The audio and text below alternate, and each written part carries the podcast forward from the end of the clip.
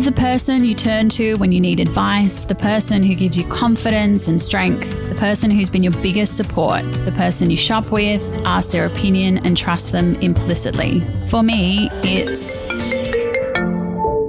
Hi, Ma. Hi, Del.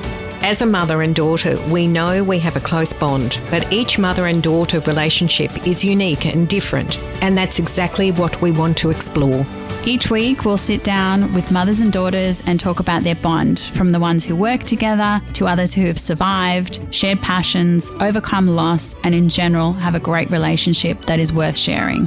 This is Mothers and Daughters Podcast. Hi, Ma. Hi, Del. How are you? Good. Really? Well, I've finally figured out what is causing my sickness And chronic sinusitis. that's not good. No. Back on antibiotics. Back on again. antibiotics again. But anyway, at least um, I know now. Not So, shocked uh, by well, at least fact, it's though. good to have a reason why you're not feeling, feeling myself. Yes, exactly. I was going to blame homeschooling, but yes. Can't, no, I can't blame it on that entirely. I can't blame Coops entirely for your illnesses. Maybe Oh, stress, stress levels. stress, stress, yes, but not, um, not. Oh, I did look up one of the, um, not necessarily symptoms, but one of the sort of downsides of. I also have chronic sinusitis and mastoiditis, not mastitis, Mm. mastoiditis, Mm. is irritability. I was like, oh, now it all makes sense. Okay, That's why. so can't. So I can't. So that's why I have no patience for the kids at the moment because I have this. That's no good. Well, hopefully, Yeah. this next lot of antibiotics will set you on a better path. Yeah, I might sound different afterwards too. You, you don't sound, don't too sound bad. too you- nasally at the moment. don't look so bad. So that's That's the most important. exactly as long as you look good. Who cares how you feel? But as long as you Although look good. really drain. You know how usually to make yourself feel better, you wash your hair and blow dry it? Mm. Didn't work. Well, I have like no energy and I can't be bothered to do it. And usually, if I felt like that, I would go get my hair done. I know. And now I can't. I know, first world problem. But in saying that, going to the hairdresser did force me into isolation and I still miss it. Mm. I still miss it because I had no energy to do my own hair. But I, Oh, shame. That is a shame. Maybe I should do it for through. you. you stopped doing that when I was eight because I got too tall. Well, and I think I taught You you, taught me a life Uh, lesson. Yes, how to do your own hair. It's didn't teach very- me to iron though. Oh, I think you avoided it every time I kind of said, let's learn how to iron. Not iron the hair, iron clothes. Really? That blank look on your face. Really? I think because it was a, I was left-handed, you were right-handed, and it never felt right, huh, right to me. I don't think there's such as a left hand iron. Is there? No, but the way you were instructing me, it felt Oh, awkward. Oh, okay. So I Let's just, threw in blame, the towel. Okay, let's just blame it on that. Yeah, I will. so this week we have on an amazing. Oh God, just We're not going to talk about Father's Day first. oh sorry. Yes. Back to Shout. Yes. Sorry, take that back. rewind Yes. Shout out to, to all the fathers. yes, and um, and all the I guess all the male fathers in our lives. My That's right. husband, So my dad. yeah, Happy Father's Day, my Dad. husband, my wonderful husband, who I probably didn't talk. I didn't give him much credit in our last podcast. And I do want to make amends and say we've been married for nearly 38 years, worked together, um, best of friends. We do everything They do. together. I think it's phenomenal. As a side note, that not only have yes, mum and dad worked together for so many years, but they don't have a lot of like separate activities from each other. They golf together. I mean, dad does do competition now on his own, but they golf together. They obviously socialize together. Now they're slightly more separate. Mum's upstairs in her office, dad is downstairs, but, but we still see growing up, they were of each other. always uh, they were pretty much in the same office space.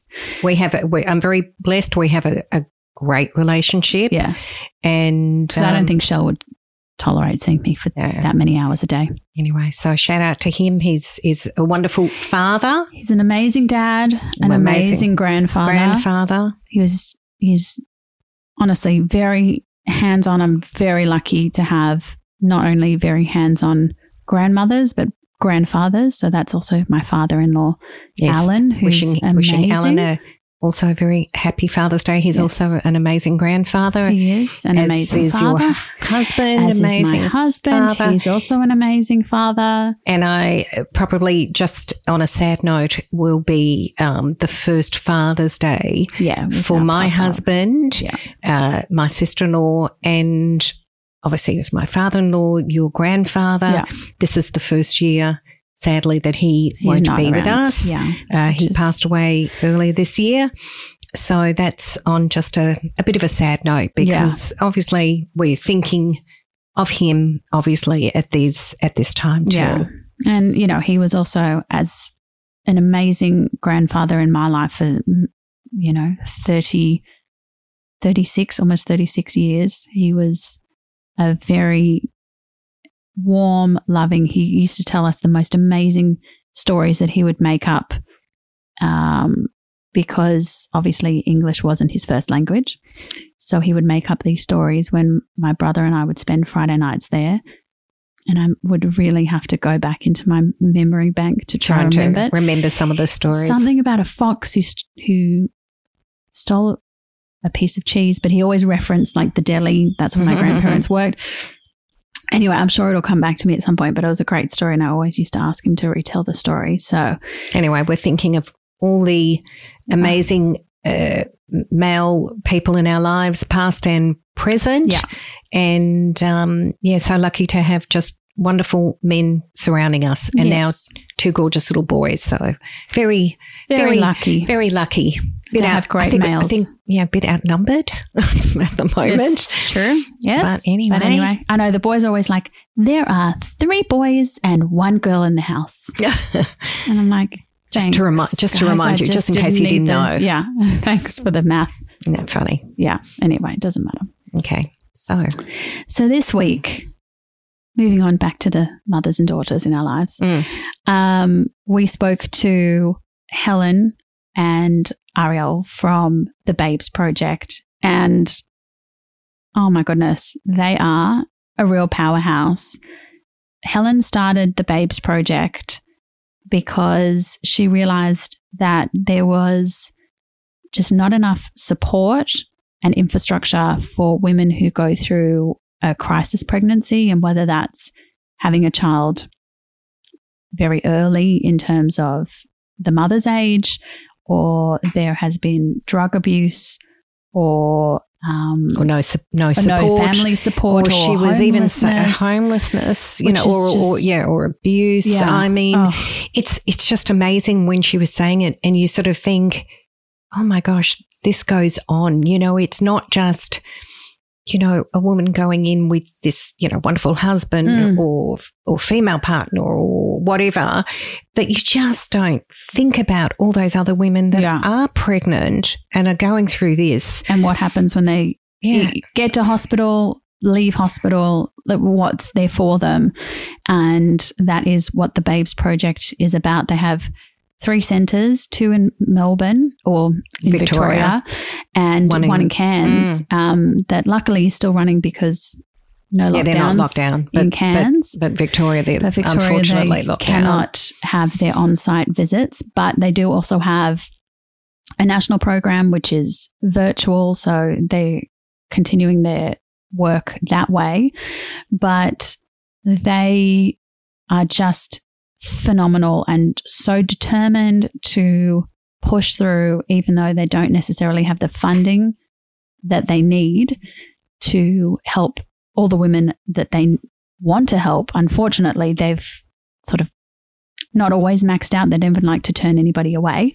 But But she was also saying, you know, funding mm, would be, you know, like that. That's So beneficial in- for them. So beneficial yeah, for you know all their centres. She was obviously talking about, you know, that she would love to go more national, but uh, obviously it, it takes a, a lot of money. takes a lot of know? money because it's physical centres that these mothers usually outside of COVID and, times and they have can come volu- into uh, vol- a lot of voluntary, a lot of voluntary, but also Yes. paid staff. So her daughter, who is 21 and is hopefully, once she finishes law, is definitely going to make a change in this world. I can see. oh, see she's it. she's just. I mean, not only are they absolutely beautiful women. I mean, you have to have a look, stunning inside and out. But you know, like so, the da- her daughter was so switched on. Yeah. I've never seen probably such a well, I called her level-headed, focused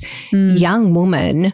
Um, is amazing, and she was saying that she works not not all the time, but you know, Yeah. helps out in the Yeah. at the Babes Project, and obviously is a is a you know wonderful. Um, support to a mother that way Yeah.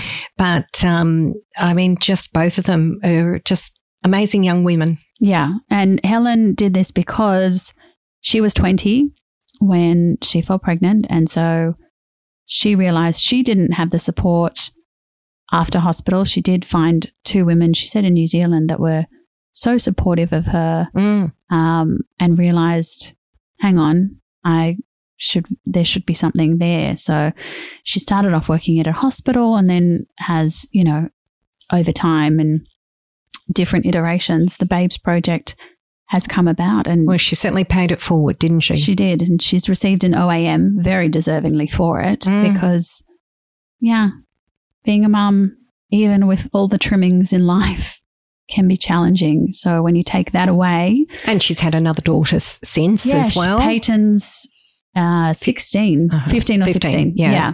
So, you know, they will definitely be making big changes in this world. And A- absolutely, yes. Uh, really um, wonderful to listen to. yeah, so definitely if that is something that you know somebody needs or you just want to follow their story, And and any funding that would go their way Definitely. would be amazing. amazing for them. Mm. So that's at the Babes Project. And we hope you enjoyed this week's episode. and happy Father's Day again to Happy Father's Day. every father out there.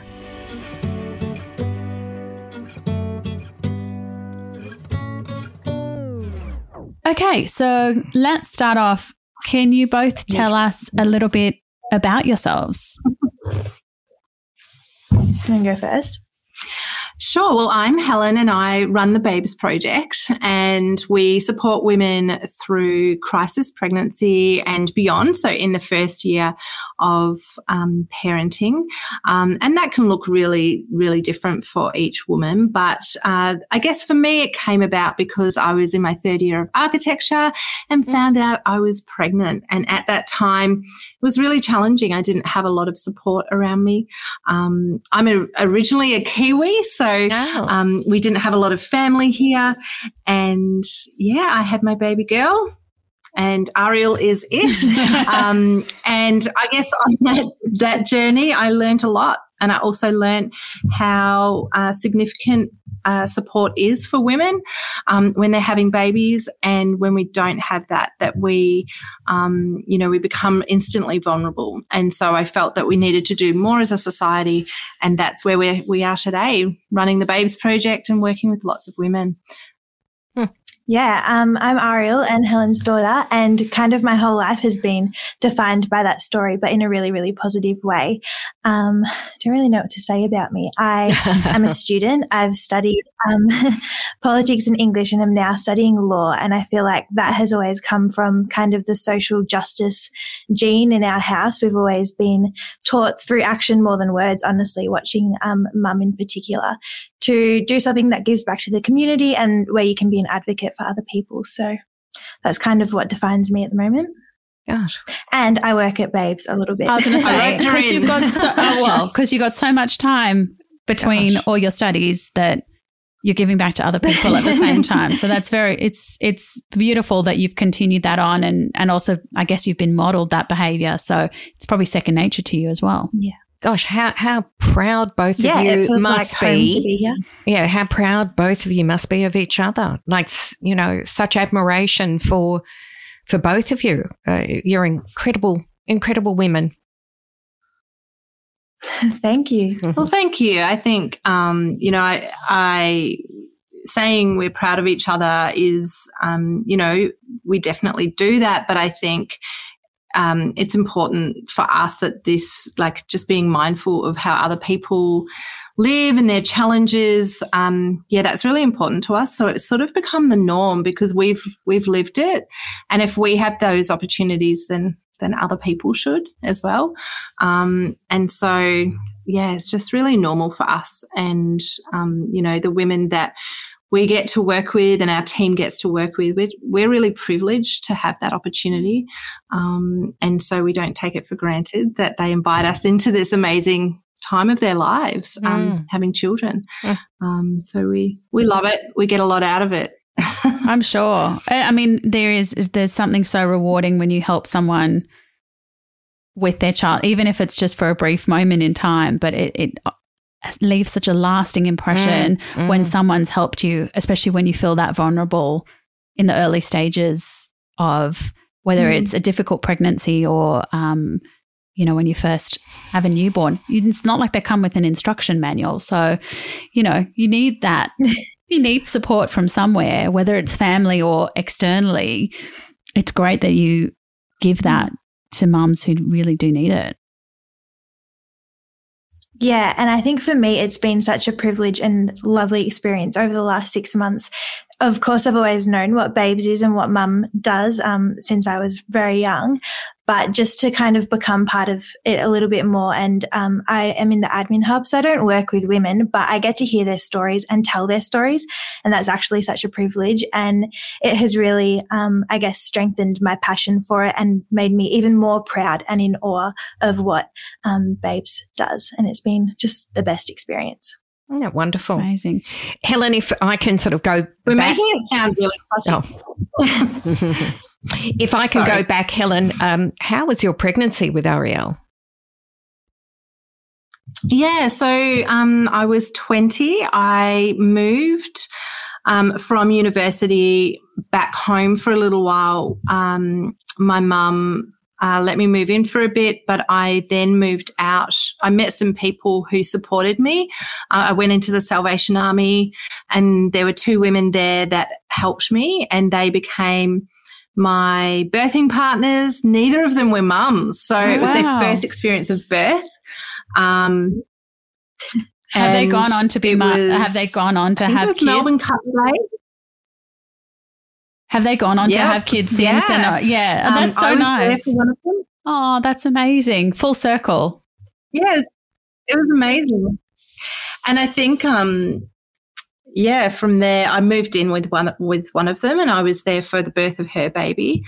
Um, and we were there until Ariel was six months old. Um, but pregnancy for me, yeah, it's definitely. I've got another daughter as well. She's 15 now, and both of my pregnancies weren't great. Um, I just don't carry babies very well. I love birth, but not the pregnancy so much. So, just I guess for my first pregnancy with Ariel, obviously there was a lot of anxiety um, in play there, and it was really challenging um, for so many reasons. But then to feel like it it was really hard on my body as well. That was really challenging. And, and I guess now, 20 years on, we're much more aware of what women go through mm. in their pregnancy and why they need support.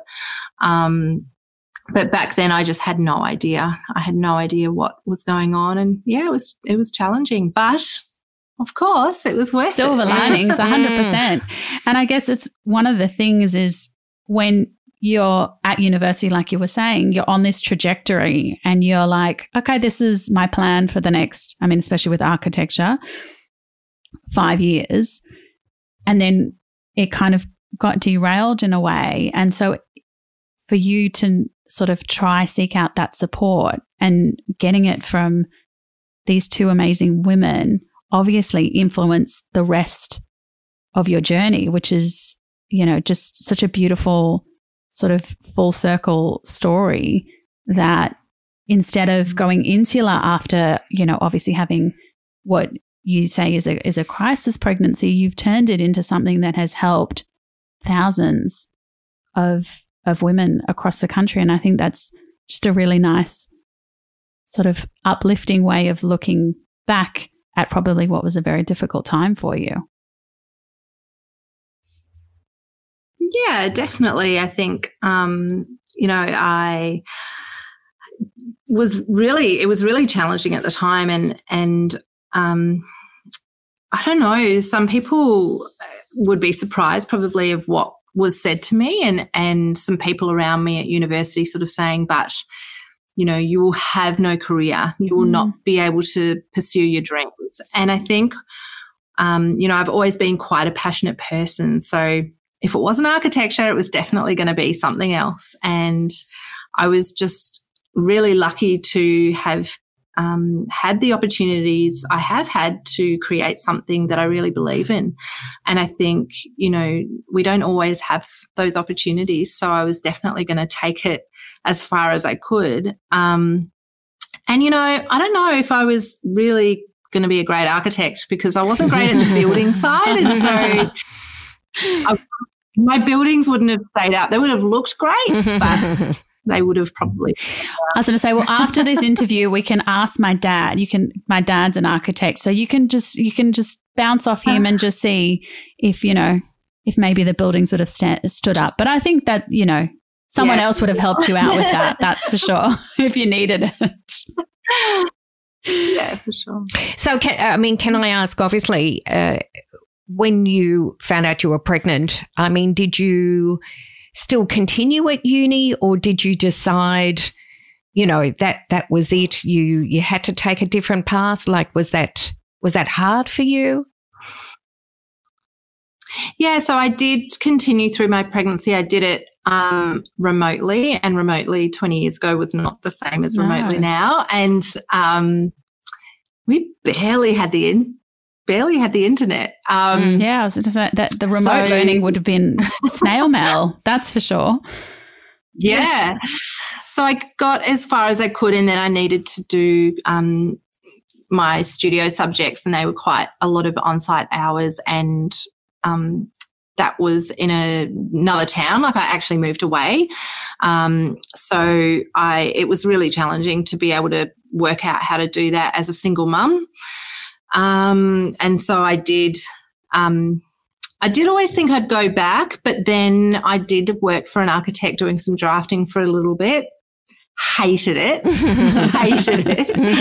Um, and I was like, oh. And that's actually when I started working in the local hospital doing a, a program just helping them get their women um, engaged in clinics. So um, it was actually voluntary, but it was um, sort of when I started talking to them about my journey because I'd birthed there, they were like, I said, oh, it's not okay that women don't have this. So this sort of support. And so I sat down with with a few midwives and the head of the maternity ward, and they said, look, one of the main problems we have um, is that we will always have some really great programs that sort of cover the broad aspects of a crisis pregnancy. Now, when I say crisis, it's just our our lingo, but it can mean anything um, or a range of things. But they were saying, you know, we we can address this, but we we really struggle to engage women. We're a health service, and we can't always adapt things to understand the full needs of the women that we're working with. So they just disengage. Mm. So my role there was to help women engage in the program because I was young, I think, and because I'd lived it. Mm. And so um, through that, I, st- I was still dra- doing the drafting job and I started this and I was like, I, I think this is where I'm going. Mm. Um, also, I would go to those uh, sometimes. I don't know if you if you took me all the time, but I was a toddler and I can just barely remember being there. So she was also doing all of this, you know, with, with me you. along. mm, that's very very sweet. It's yeah. lovely that you remember, uh, or you have yeah, lovely mem or fond memories of that connection with your. I think mother. I must have had. Yeah, there was always stuff going on when I was little, so I can remember like quite young, but it's quite cool. well, don't you think as mums, like in the early years, our kids' first memories are often just being dragged to things that we're yeah. doing. I was going to say, I relate to that so much because mum and dad have owned their own business um, ever since they were married. So it was before, just before I was born. And obviously, I had to be carted around to all different things. So mum's an Mm. interior designer, so I'd go to like fabric houses or Clients' her clients' places. places or whatever.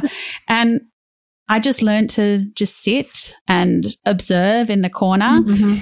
But when I think, would I Mhm. bring my ki- well at the moment, I guess my kids technically are coming with me to work with homeschooling, but there is no way I'd bring them into any sort of office space at all. There's just, just not. They're also they're just very busy boys. You know, I don't know. I mean, I, I think girls are quite different, but you know, they can sit and be occupied so much easier than busy boys. Mm.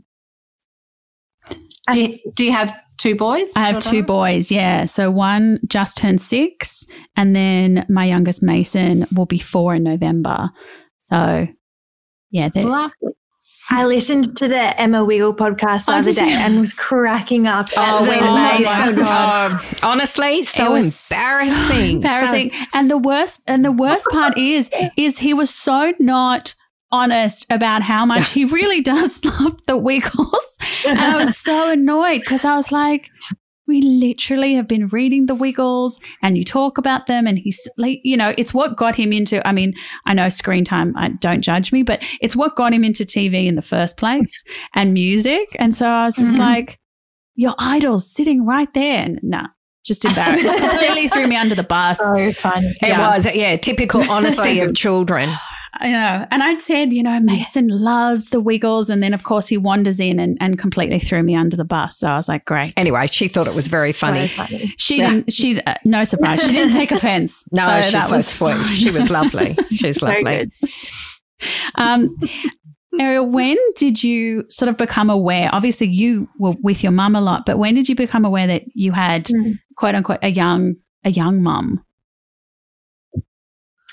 Oh, probably some of the naughty boys at school Oh. made me more aware of it. Yeah. Yeah. Think, thinking you had a hot mum. think Yeah.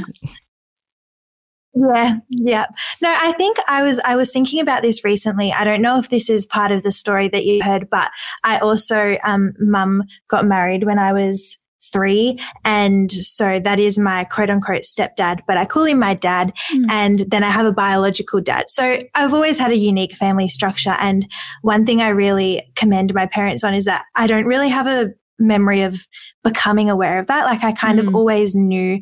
And so it was never like an identity crisis that my family was a little bit different.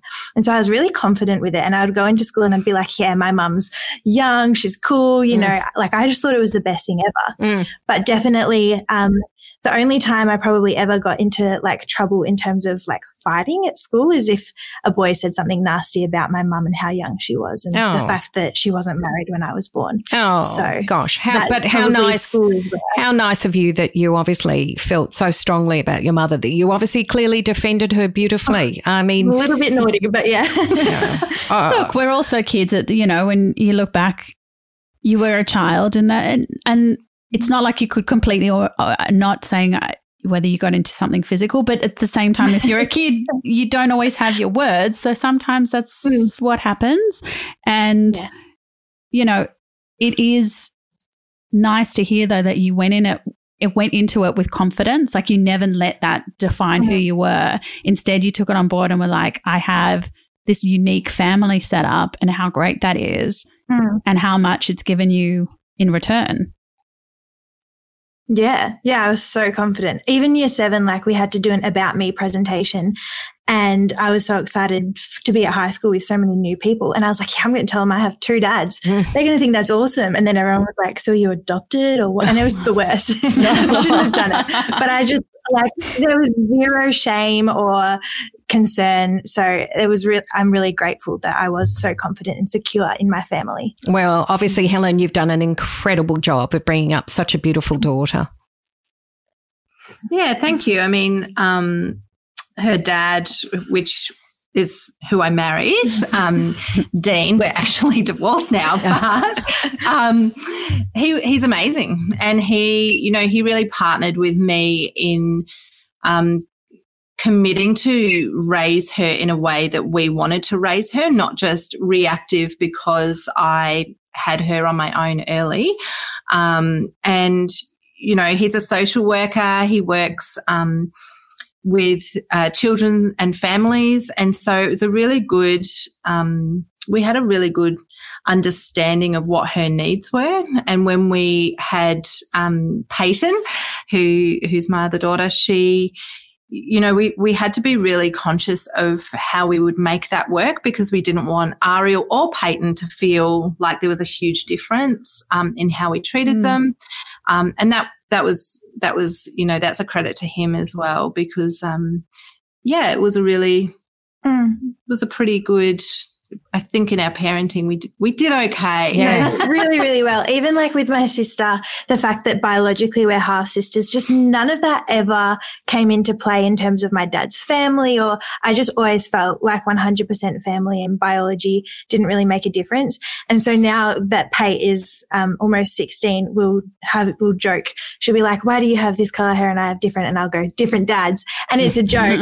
but really, we never stop to think about the fact that we're not 100% biologically sisters or anything like that. And so I think it's really like, I'm, I'm very proud of it. And oh, that's lovely. Wow. Yeah. Beautiful. And I think that's def- it definitely comes from your parent. You know, you look sort of it comes from the the head of the family effectively. Mm-hmm. If that had become a thing that it was like, this is you know your half sister and you know you've got different dads mm-hmm. and this and you know making it rather than just this is your family and and that's how we're going to that's how we're going to be that's why that's why you embraced it obviously that way and has obviously given you a great family a blended great blended family and and family relationship yeah it's awesome I will say we don't always get it right. Oh, oh well, that's I was going to say, nature. I'm sure you had your niggles with your sister. It's very normal. I've, you know, Oh, families don't have to get along all the time. That's not, you know,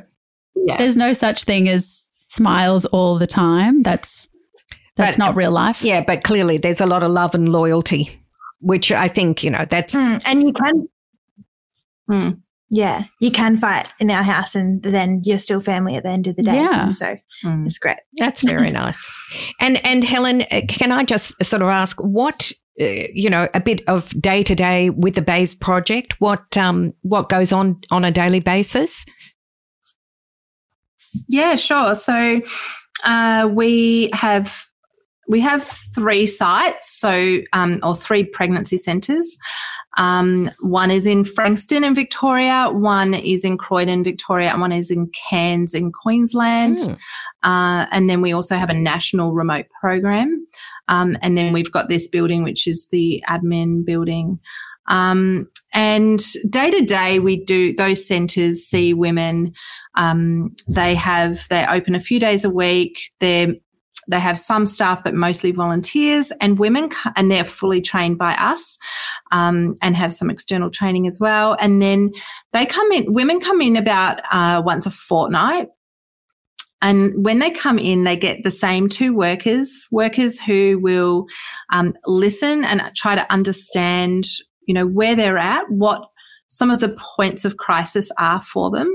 So it might be that they didn't plan their pregnancy and that has meant that there's um, some real challenges for them, whether it's relationships or isolation, mental health, drug and alcohol addiction, mm. um, homelessness. There's, hmm. you know, a, a, pregnancy just exacerbates some of those challenges. Mm. And um, that's often why we see women. And so they will work through that with their workers, work out how to address some of those issues. Our workers also deliver train uh, education. So whether it's birth education, parenting, looking at their values, because we feel that it's really important that we step back and we start asking questions about what do you value so that we're not just I guess, launching people into this parenting journey still in this reactive space. But instead, we're saying, let's step back, think about how you want to raise your child, think about what's important to you, what values you want to pass on, and then you parent in in response to those values and so that's a huge part of what we do um, we do some outside of COVID, we do some mm. workshops and uh, family lunches um, on top of those appointments. Um, and we also uh, give them items for their baby. They're always brand new because we use them um, as tools to educate. Um, and because a lot of our women don't have people to celebrate with them, so mm. they don't have new things for their babies. So mm. we love to give them those those new items. Gosh. And did this? That's I, us in a nutshell. I was going to say it's a lot mm. in a nutshell. And did this all stem from when you first started working at the birthing center where you had Ariel? Like, is that how it yeah. kind of came about? A lot of it started then. I think, you know, once you've experienced something and then you're immersed in it and, and can see that other people have that similar experience, um, it will change your perspective. Mm. And so things that I'd never considered before, I was now seeing is actually a systemic issue and needs addressing that's far needs to be far more substantial than us sort of saying to women here's a pack of nappies mm. you go girl mm. you can do it um, you know because that is our temptation to give people secondhand items say this is amazing you know you can do it you're amazing then they go on their way and they just don't have the strategies to to work with their work in their on their parenting in a really holistic and and and safe way and i say safe yeah.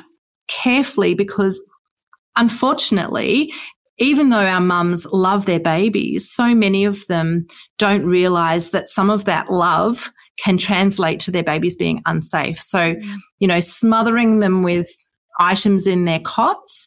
Um, mm. You know, we sort of, um, our generation grew up with bumpers in cots and oh, things, yeah.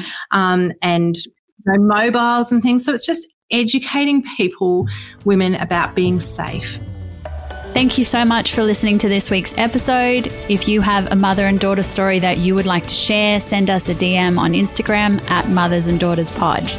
If you loved this episode, please subscribe to the podcast so you won't miss a new episode. Spread the love and share the podcast with your mum or sister or friend. Don't forget to rate and review the podcast. See you next week, and don't forget to call your mum.